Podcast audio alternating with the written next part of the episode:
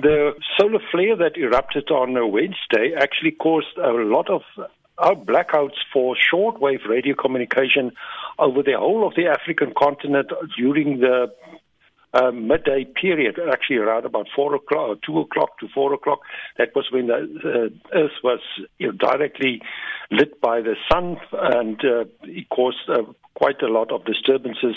And people using shortwave radio communication had a lot of problems to make uh, contact. and that also affected the airline pilots, for instance, flying over the polar regions, they had to deviate from their normal routes and go to uh, lower latitudes in order to stay in contact and to avoid any unnecessary damage or uh, uh, danger to the pilots or the aircraft itself.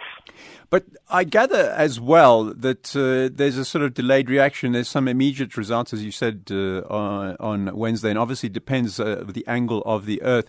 But the effects of this, and in fact there was uh, there were in fact two quite close together, if uh, I understand correctly. But the effects can be f- felt for a while. So, what can we expect over the weekend?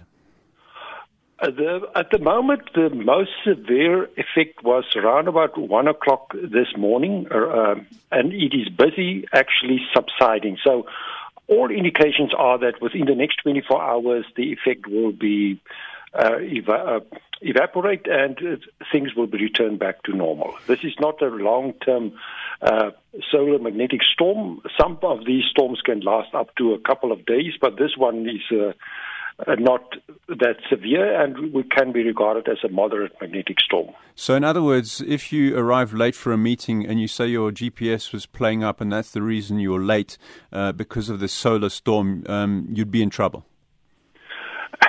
Later on this weekend, but today you might still use it as an excuse because uh, the signals are still deteriorated. Uh, DSTV might be affected, and even cell phone communication might be severely affected in certain areas. It doesn't depend. It also depends on where you live. In high latitudes, for instance, in Europe or North America, they feel the effect much uh, more severe than us here, for instance, in Southern Africa.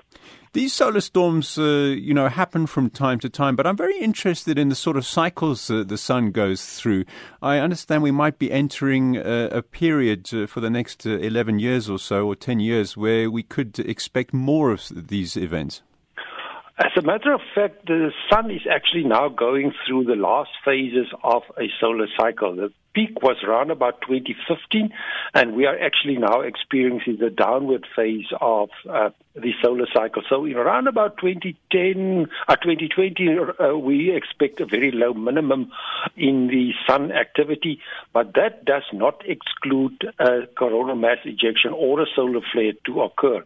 So this makes this one actually quite uh, special due to the fact that it actually occurred during the downward phase of uh, the solar cycle. So, in effect, the sun goes through uh, cycles of 11 years because the sun, uh, in effect, is a variable star and the closest star to us, and uh, uh, we suspect that most stars do have these kind of effects, and uh, we have to live with it. And uh, unfortunately, we are just victims. We cannot really avoid it, but we can make uh, precautionary measures, like, for instance, uh, sending out warnings to power grid uh, electricity suppliers or even to aircraft for uh, making taking the necessary precautions. Because one of the interesting effects, actually, during this magnetic storm is that pilots will now have to use manual landing procedures and not automatic landing uh, procedures because the GPS signal can be deteriorated for up to tens of meters